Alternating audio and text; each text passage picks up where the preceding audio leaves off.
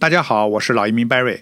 上一期我分析了加拿大移民形势，总结了加拿大移民部受疫情影响，未来很可能持续大放水。上一期我只讨论了加拿大经验类移民的申请策略，今天我来讨论一下技术移民，就是快速通道池子里面人数最多的一类申请人。我先回答一些听众提问。喜马拉雅听友以后，请在喜马拉雅这个节目下方的用户评论区留言提问，或者加我微信。需要微信号的听友也请留言。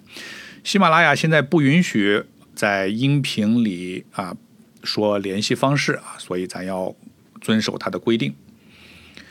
听友尾号六五幺八的。听友问我儿子去年八月底回国啊，办了休息一年，他学签七月份到期，请问续签可以在国内办吗？哎呦，我看完这个问题啊，呃，最担心的就是他休息了一年，如果你没有连续上课啊，或者没有。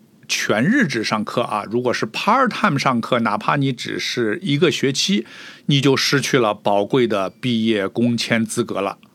啊，我前面说过，加拿大毕业工签政策是吸引全世界留学生的一个重要因素，但是要得到毕业工签，学生必须全日制完成学业，中间不能缺课的。你可以转学，但是不能休学。呃，当然，这位听友也没有说他儿子是上大学还是小学或中学。啊，如果是小学、中学啊，那不受影响啊，那跟毕业工签没什么关系。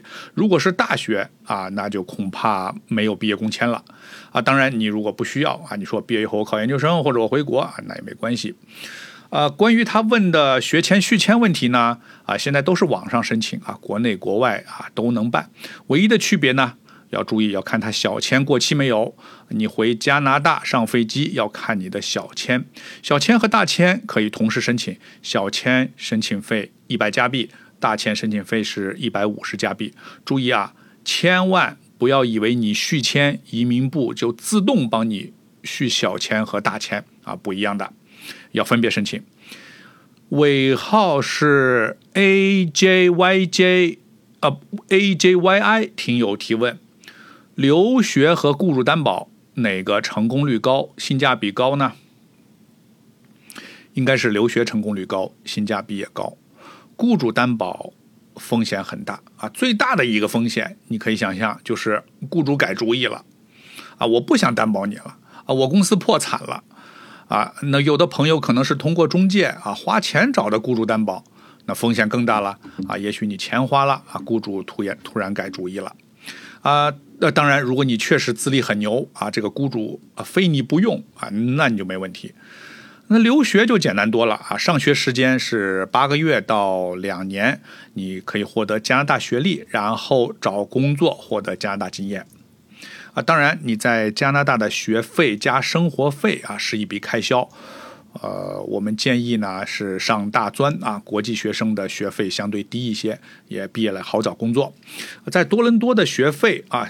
呃，花费的话，在多伦多学费大概一年上大专是不到两万加币，呃，学校看学校，有一万七、一万八都有，啊，算两万吧。生活费呢，至少应该，如果你自己住啊，至少应该是两到三万加币，包括租房啊、吃饭、上网等最基本的费用。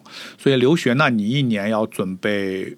五万加币应该是必须的，存款如果低于这个数的话，签证就不一定能保证被批了啊。如果夫妻两人一起来，可以一个人合法的工作赚钱，那就容易得多。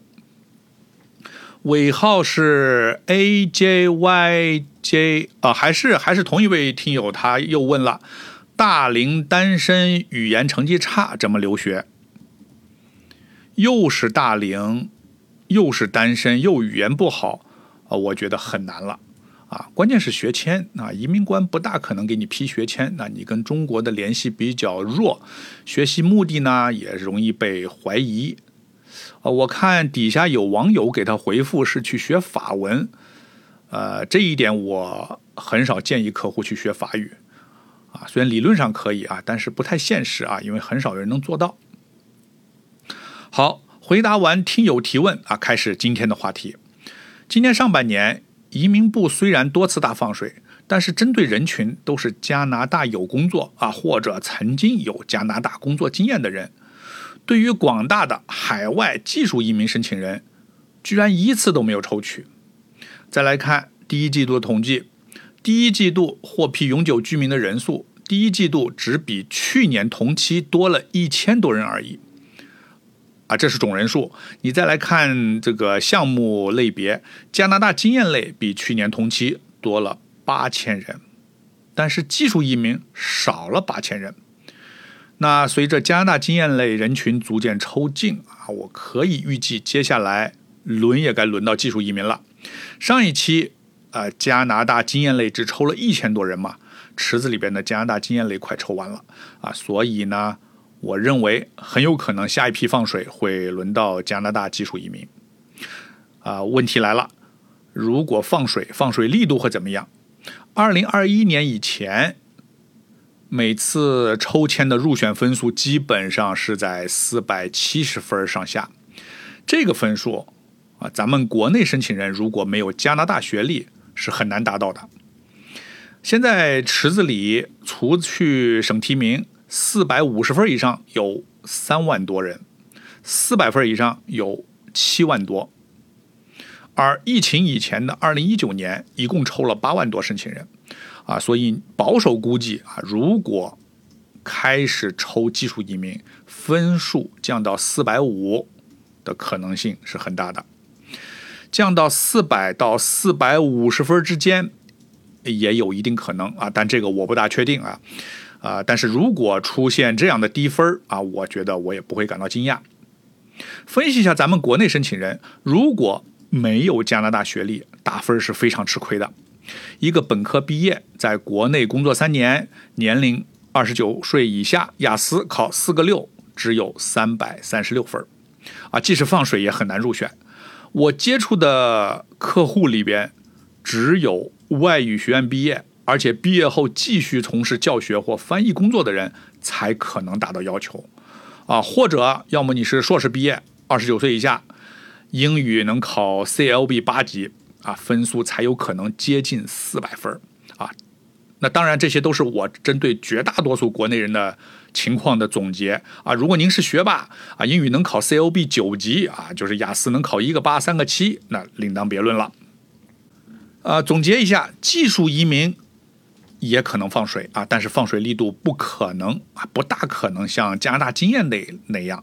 即使放水呢，咱们国内绝大多数申请人也很难达到四百分以上。所以呢，要想走技术移民啊，最简单的方式还是到加拿大留学一年或两年。如果您英语不错，打分能在四百分左右，还是有可能被抽上的啊。我建议这些人，你可以先申请入池，先占个位。说不定碰上下一波大放水呢啊！如果想加分儿啊，你在国内呢获得加拿大工作经验是不可能的啊，但是通过上网课啊获得加拿大学历啊也是可以考虑的一个快速途径。当然，这要取决于九月份，今年九月份加拿大边境和学校啊是否开课的情况。好，那我今天的分享就到这里，我是老移民 Barry，我在多伦多，感谢您的收听，我们下一期再见。